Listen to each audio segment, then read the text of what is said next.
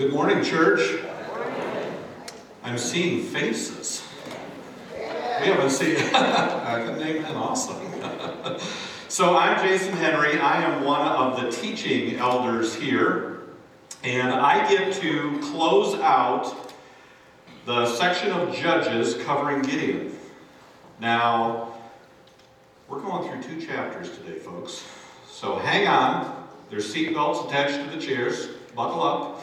We're going to go for quite a journey here. I wanted to start by just kind of covering again, go back to when Andrew initially started talking to us when we kicked off the series of Judges.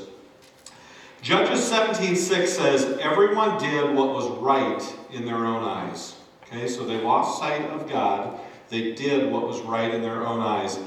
And if you look at the, the cycle that Andrew talked about that you will see go through today, it starts with there's peace in the land. Everybody's serving the Lord. They're honoring the Lord. There's peace in the land.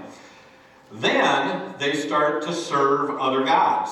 So it could be idols, but they're serving other gods. Okay? When that happens, judgment comes. They're oppressed. They cry out. And God delivers another judge. Comes up. And the cycle just keeps repeating itself.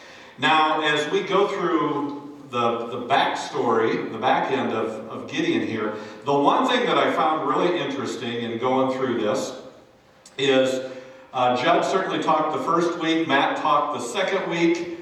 I think most of you are probably familiar with those stories.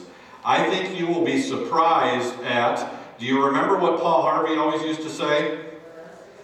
You're going to get the rest of the story today. There was another part of Gideon's life that you're going to kind of think about, boy, what kind of legacy did Gideon leave?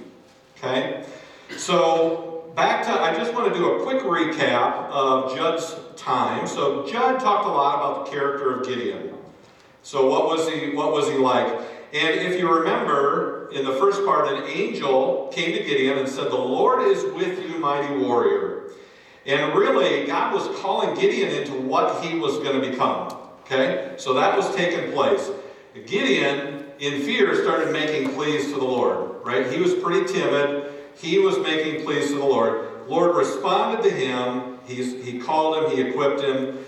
And Gideon started with leadership in his own town, hometown. So he went back to his hometown, and the, the largest thing he did back then was he broke the Asherah pole, which was an idol, and he broke the altar. Now, there's going to be significance in that as I talk about the back half of, of Gideon's life here. And, and when he broke that altar, they renamed him Jerubbaal. And what that meant was that was an altar to Baal, so they said, we're going to call you Jerubbaal, which means let Baal contend with him. So you broke an idol, we're going to let Baal deal with this. This isn't something we have to do, we'll let Baal deal with it. Okay? And Judd left us with, the power of the Holy Spirit is in us, and we need to say yes. We need to say yes to Him. Okay? So fast forward to last week. Matt uh, did the sermon last week on Judges seven. And if you remember Judges seven, that is when uh, they were outnumbered. Gideon had an army. They were outnumbered three hundred to one hundred thirty-five thousand. God kept challenging Gideon, saying, I've got this. You don't need a bunch of, a bunch of troops. So Matt did a great job of saying, you know, our outward worship gives us the strength, gives us that alignment with God to be able to do big things, to be able to do major, major things. And when they entered battle, they entered battle without swords. Um, they entered battle with their trumpet under their arm, with their jars to break. Um, they entered, ba- entered battle like that, and it really showed up. Even though all these worldly things were against him, God was with him. And through that, they could they could win the win the battle. And Matt's kind of closing takeaway was, we need to restore the altar of worship in order to, to lead in the kingdom. Okay? So let me let me jump into then where we're going today. So so the segment that I'm going to talk about is I'm going to talk about the legacy that Gideon left. And when we think of legacy, we We not only think of ourselves personally as we're going through it, but it's the generations that follow. So I'm going to paint a picture through Scripture of the legacy that he left. But I want to start actually back in Judges seven. And I'm not sure if anybody caught this, but as things were kind of wrapping up, this comes from Judges seven twenty, his army, so imagine these three hundred that are with him, they said to him, a sword for the Lord and a sword for Gideon. And I'm going to say they just raised Gideon up to a place he was never meant to be. Okay? And did raising him up to that level get in his head? I think that's what you're going to see as we go through his legacy here. So let's start with uh, with Judges eight. And I actually want to show a, I want to show a map here, just to give you a little context before we get started. So there is a circle where you see all the purple lines pointing. There's a circle there. That is where the battle took place with the three hundred. Okay? So once that battle took place and was done, Midianites are fleeing. Okay? So we didn't get them all taken care of there. They start fleeing. So they're, they're moving south. So when, when chapter eight kicks off, it's on his journey south. So I'm just going to read a few scripture rel- relative to that. The first, just starting in, chap- in, uh, in chapter eight, it says, Now the Ephraimites asked Gideon, Why have you treated us like this? Why did you call us when you went to fight Midian? Or why didn't you call us when you went to fight Midian? And they challenged him vigorously, but he answered them. So they wanted to be part of the conquering the Midianites, right? So they were probably, probably abused by the Midianites. They wanted to be part of the war that conquered the Midianites. And they're saying, hey, why didn't you involve us? And they're, they're mad about it. They're irritated about it. So they challenged him, and he answered them, What have I accomplished compared to you? Aren't the gleanings of Ephraim's grapes better than the full grape harvest of Abiezer? God gave Oreb and Zeb, the Midianite leaders, into your hands. What was I able to do compared to you?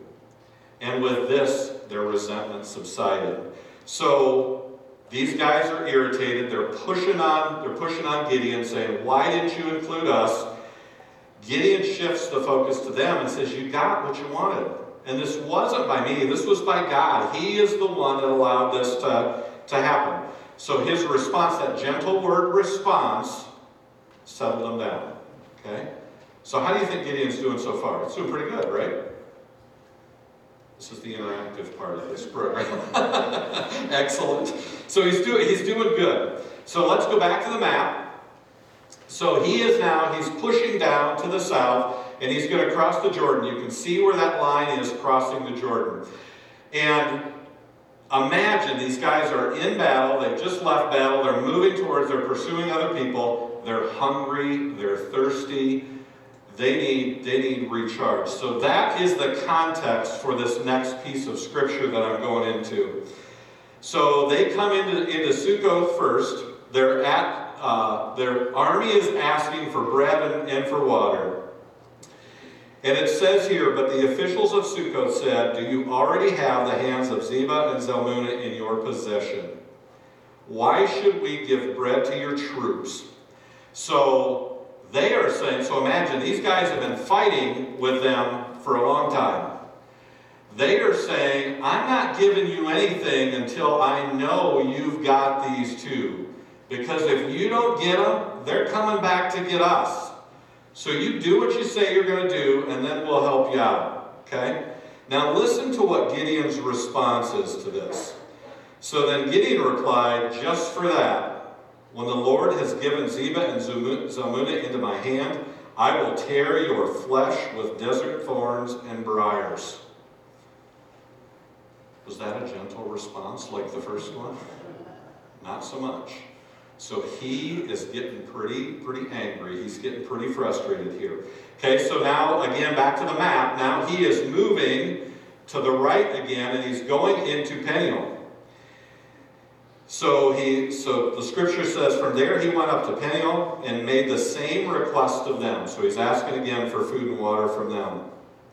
But they answered as the men of Succoth had. So he said to the men of Peniel, When I return in triumph, I will tear down this, this tower. Okay?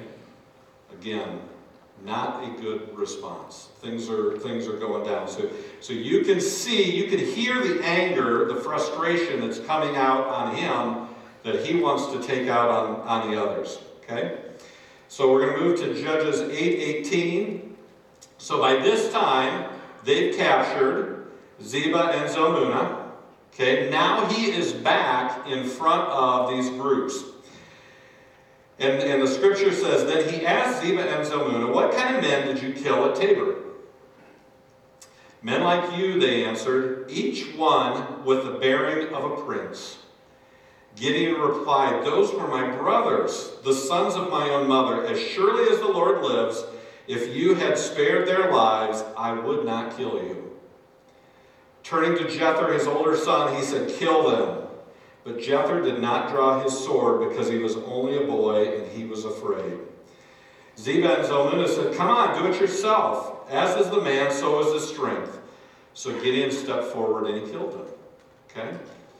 So Midianites killed his brothers. He took out vengeance. Now the, the significance here is at that time the law would have been administered by local officials.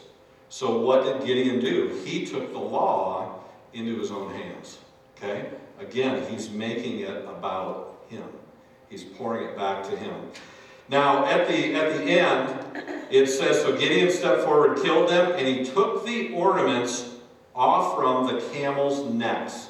So these ornaments were actually the ornament of a crescent moon.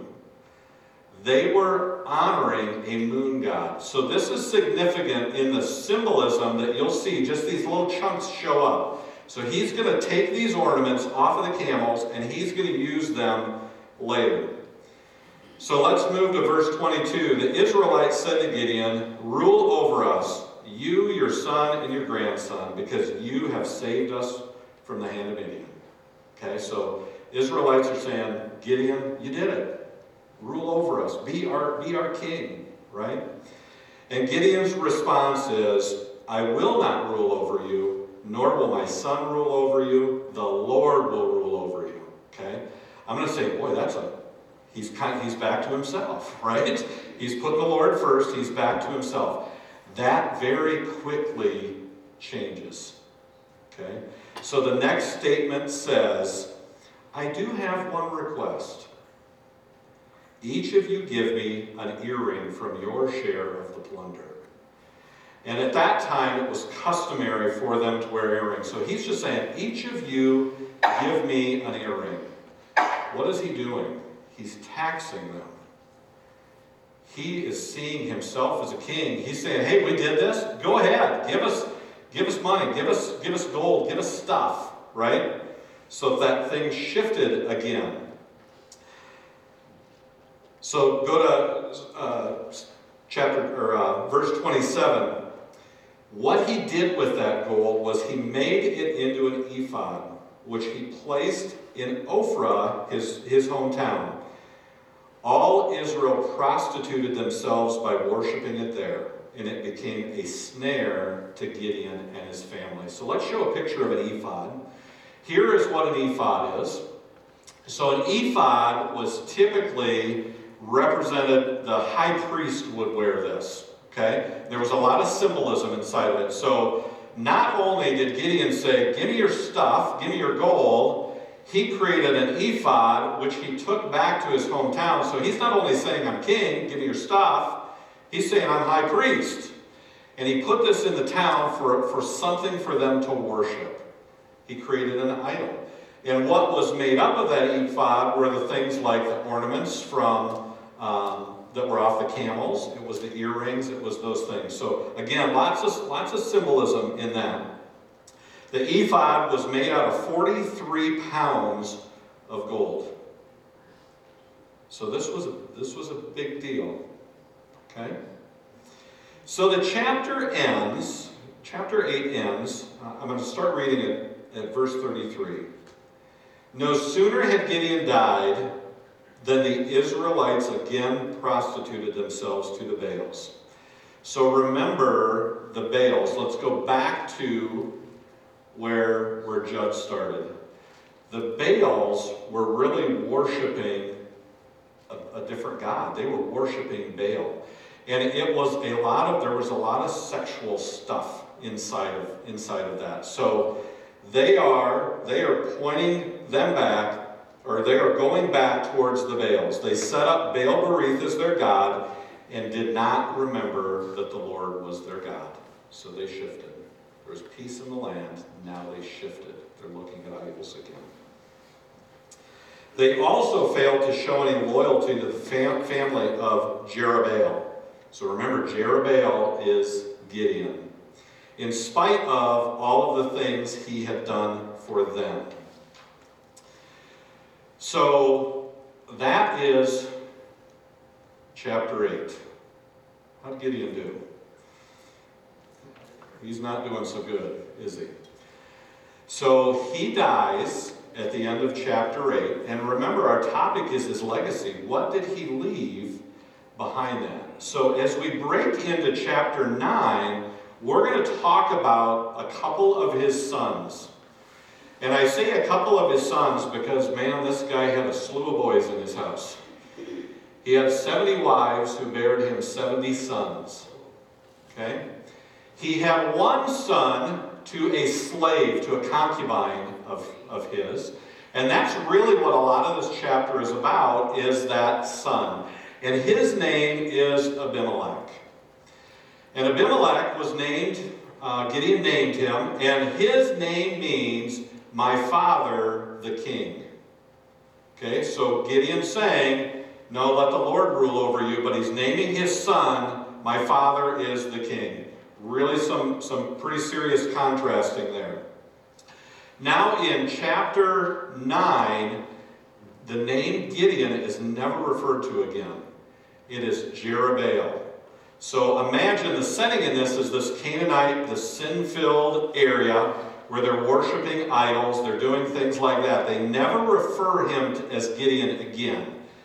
He is referred to as Jerubbaal, which means he will contend with Baal, right? So we already have tension starting up at the, up at the front. We're going to talk about the city of Shechem, which is where Abimelech's family was located at. Okay, Canaanite city, that is where a lot of this activity is going to take place. And the significance of his, his, the fact that he was a child of a concubine puts him at the bottom of any inheritance that's going to take place. So those other seventy brothers get priority over what Abimelech gets. And one of the seventy brothers, another character that's going to show up, his name is Jotham, or Jotham. And what his name means is Yahweh is perfect. God is perfect. So he's got one son who says, my father the king, and he's got another one who says, Yahweh is perfect. I think there's going to be a little battle coming up. So let me start um, chapter nine here. It says, Abimelech, son of Jerubbaal, went to his mother's brothers in Shechem, and said to him, said to them and all of his mother's clans, ask all the citizens of Shechem, which is better for you? Okay, so he's went back, he's talking to all these people, and he says, which is better, to have all seventy of Jerubbaal's sons rule over you, or just one man? Remember, I am flesh and blood. So Abimelech is really leaning into his family, saying, hey, support me. Don't support these other seventy. They need to go, right? So he's trying to lift himself up. And then it says, verse three, when the brothers repeated all this to the citizens of Shechem, they were inclined to follow Abimelech.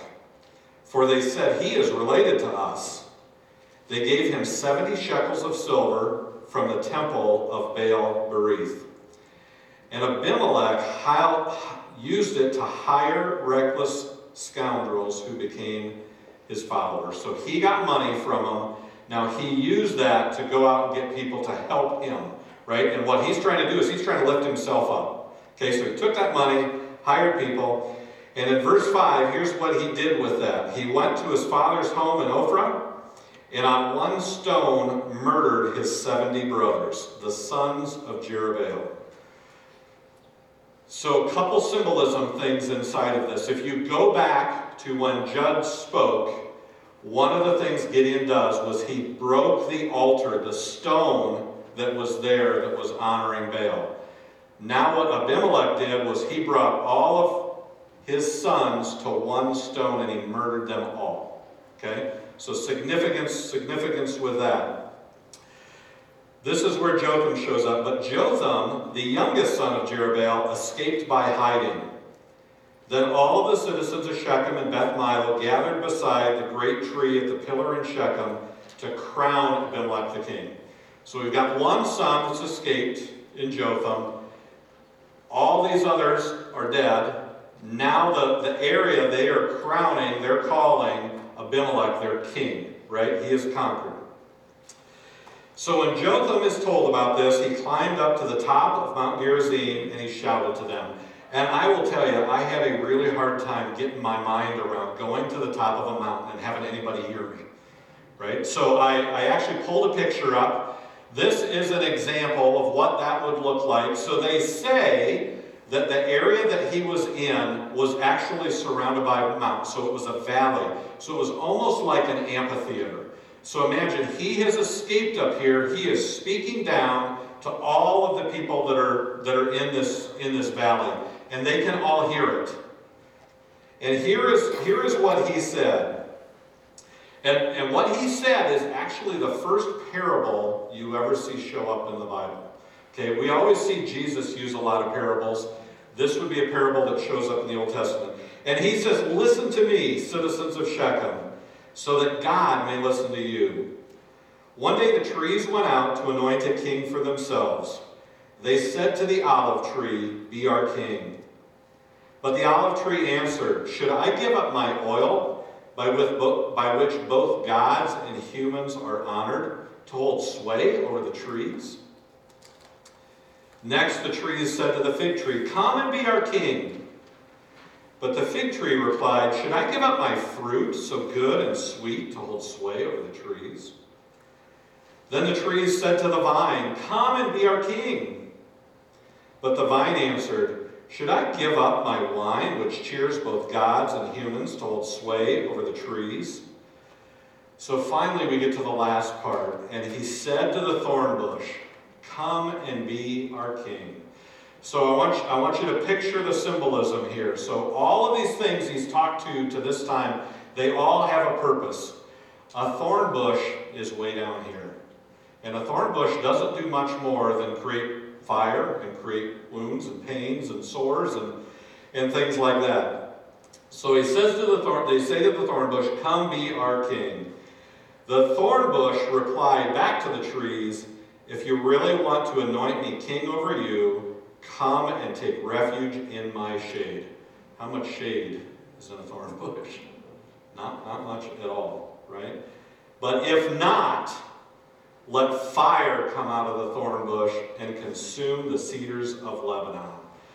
So what Jotham is saying to everybody is, you are going to lower yourself to the leader. And that leader is a thorn bush, okay? You are going to be impacted by choosing this way down here. So verse sixteen picks up with, he's continuing to talk here. "Have you acted honorably and good faith by making Abimelech king? Have you been fair to Jerubbaal and his family?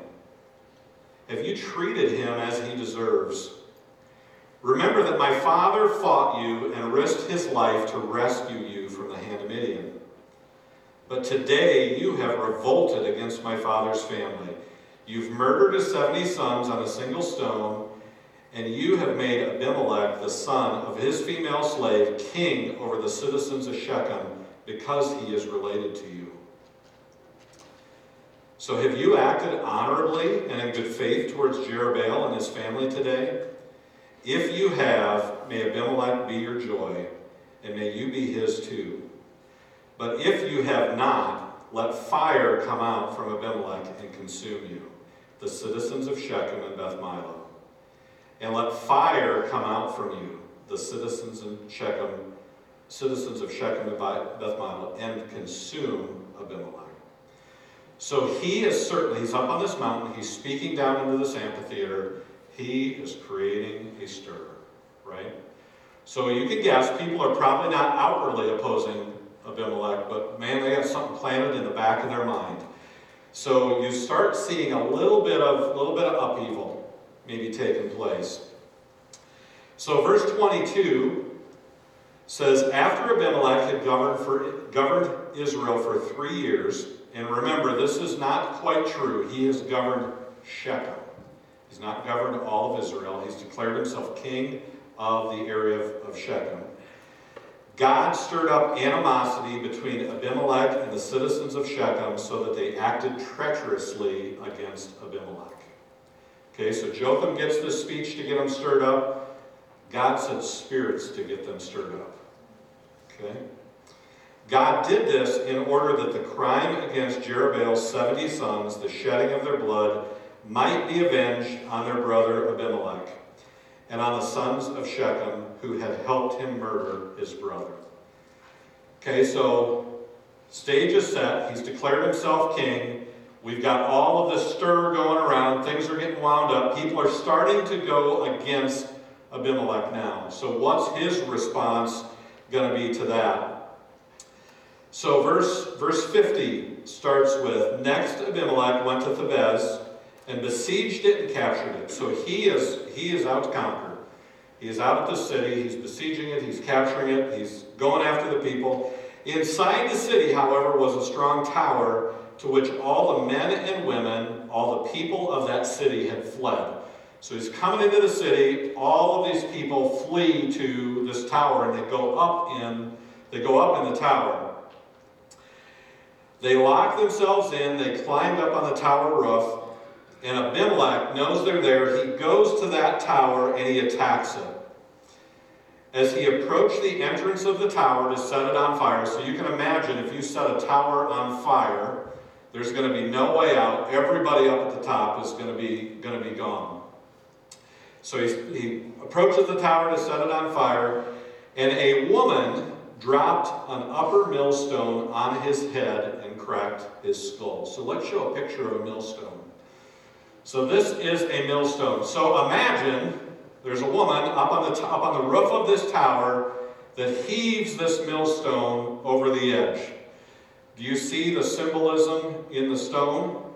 So it says the stone cracked his skull.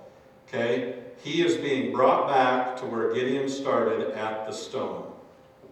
Okay. So verse fifty-four says, hurriedly he called to his armor bearer. So the millstone didn't kill him, but he knows he's going to die from it. So he calls his armor bearer, draw your sword and kill me, so they can't say a woman killed him. So his pride is still such that he's saying, you got to kill me before I die from this stone. Okay? So a servant ran through him, and he died. When the Israel saw, Israelites saw that Abimelech was dead, they went home. Thus God repaid the wickedness that Abimelech had done to his father by murdering his seventy brothers.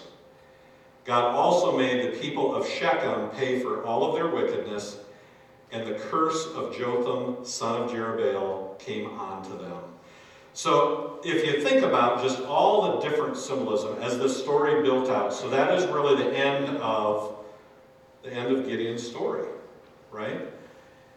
The symbolism of it starts with a broken altar, a stone, ends with this son who is extremely treacherous, evil, mean, dying from a stone. So interesting to see how those things are connected, and I think it, it just shows, you know, we reap what we sow. God keeps things even, right? He brought things around to even. And as I, as I sat in this and processed, processed the scripture, I landed in Second Timothy. When Paul is at the end of his life. And Paul says, I fought the good fight, I finished the race, I've kept the faith. Gideon's life, he started by fighting the good fight. He didn't finish the race, right? He could probably see the probably see the line from where he was at, but he did not finish. He did not finish the race. And it gets me gets me to thinking personally, and my challenge for all of you is, how are we finishing the race? If we look at Gideon's story, Gideon was here. He was aligned with God. He had faith. He went to the Lord when things were difficult. Um, he accepted what the Lord challenged him in, and he stepped forward with courage, right? We are called, last time I spoke, I talked about, you know, we are called to love God and love our neighbors as ourselves. So let's talk about, we love God, right? Are we aligned to what God has in store for us? Do we love Him? Do we connect with Him on a regular basis? That will manifest itself in the relationships that we have, right? So how do we take that out of this room? How do we interact with our neighbors? It's interesting in a, in a world of masks and COVID and all of these things, when they tell us we can't be six feet apart, that gives us a challenge to say, how can we still love our neighbors as ourselves? How can we step out of here and connect with people when we're being told, the world is telling us you can't be around others? It's not what the Lord is telling us. How do we step into that? So if the uh, worship team can come up here. Think about, we are called to serve God. We're all called to serve Him. And His love for us is relentless. He will never stop pursuing us. But we've got to do our part and take it, right? And apply it out to, apply it out to others. Let me pray.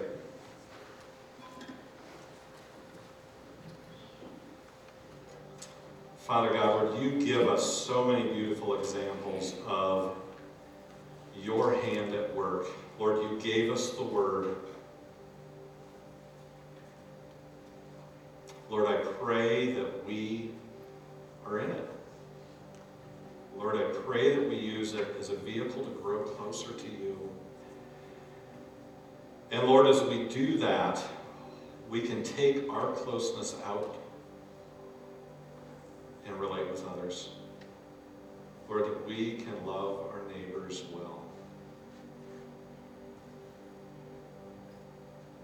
Lord, Gideon's, Gideon's story is one of faithful obedience. It's one of courage. It's one of him wanting to honor you. But Lord, like many of us, he, he lost his way. So Lord, we just pray in the name of Jesus that we can continue to stay on path. We can continue to stay on mission from you. And Lord, that those things that are not of you, Lord, that they can be released from us, so our actions can honor you. Lord, we love you, we praise you, we lift you up. Pray all these things in Jesus' name.